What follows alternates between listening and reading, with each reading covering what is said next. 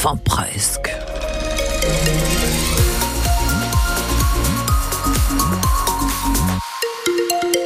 La météo aujourd'hui, oh, bon, il fait pas excessivement froid, maximum 11 degrés sur le Poitou, mais pas de soleil en revanche. Cobel, un barrage filtrant est en cours à Partenay sur la nationale 149. Ah oui, après les agriculteurs, ce sont les artisans qui se mobilisent à leur tour. Le secteur du BTP euh, qui demande la suppression de la taxe sur le gazole non routier demande euh, que les agriculteurs ont obtenu justement la semaine dernière. Mobilisation à l'appel de la CAPEB, la Confédération de l'artisanat et des petites entreprises du bâtiment. Michael Berthelot est l'un des administrateurs de la CAPEB 79. Nous avons mis en place des engins de chantier donc euh, sur euh, le rond-point. Alors le but euh, c'est pas forcément de bloquer la circulation. notre but aujourd'hui est d'être vu et entendu et de montrer que dans le BTP nous sommes capables de se fédérer, que nous sommes capables d'être ensemble. Aujourd'hui on a à peu près une entre 20 et 30 entreprises alors aujourd'hui, euh, je dirais que le monde agricole bénéficie d'une détaxation sur le GNR. Je pense que c'est plus que louable parce que c'est notre souveraineté alimentaire. Mais ce même carburant, aujourd'hui, on a un écart 2024, si rien n'est fait par le gouvernement, de 20 centimes d'euros par litre de carburant. Et cet écart va monter à 60 centimes en 2030.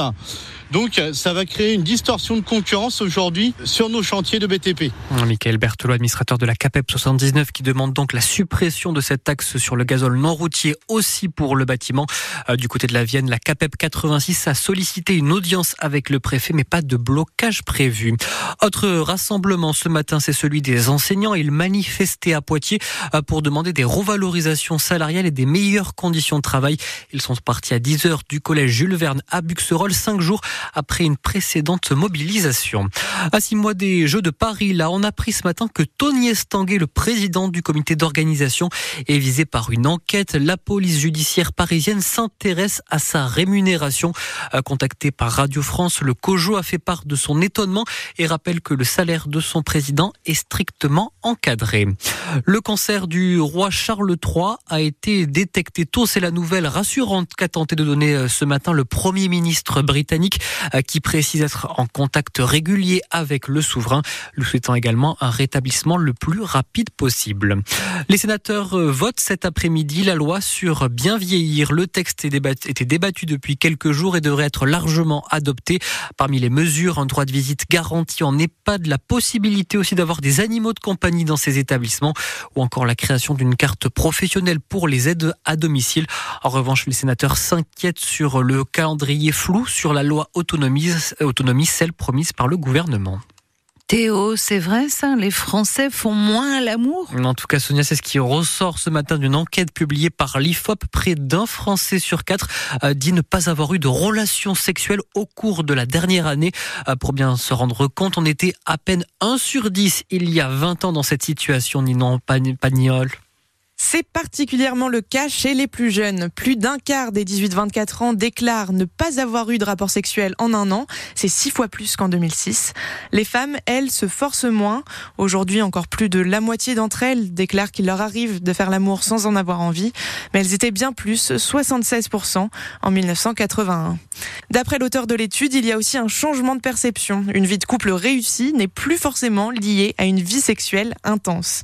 Autre cause de la baisse des rapports, les écrans. C'est particulièrement vrai chez les moins de 35 ans. 42% des femmes ont déjà fait passer une bonne série ou un bon film avant le sexe. 53% des hommes ont déjà préféré jouer à un jeu vidéo. Ninan Pigagnol et autres chiffres. Le dernier à retenir, un Français sur deux se dit prêt à vivre dans une relation purement platonique. Bon, bon, on va faire du sport. Objectif ce soir, casser la malédiction de l'Arena Futuroscope. Mmh, oui, nos joueurs du PB 86 reçoivent Angers, le 9e de Pro B face au 17e sur le papier. C'est à l'avantage de nos poids de vin, mais comme vous le disiez, Sonia, l'Arena n'a pour l'instant jamais porté chance à nos poids de vin. 7 matchs, 6 défaites. Il faut inverser la tendance, surtout qu'une victoire ce soir permettrait de réintégrer le top 8 du classement, synonyme de play-off en fin de saison. C'est ce qu'a rappelé ce matin sur notre antenne le vice-président du club, Éric Pinault. Il est vrai qu'après un démarrage un petit peu difficile, mais on retrouve une division qu'on connaissait pas, beaucoup de joueurs qu'il fallait intégrer euh, dans la rotation. Euh, on a trouvé un rythme de croisière avec une qualité défensive qui nous manquait. Euh, après, les matchs se sont enchaînés, quelques belles victoires, une série de quatre, mais on voit que tout est très très dense dans cette division-là. Donc, faut faut à chaque fois remettre, je dirais, le bleu de chauffe pour pouvoir espérer prendre les matchs. Donc, la première partie de saison avec ces victoires et les neuf victoires aujourd'hui au compteur nous satisfont.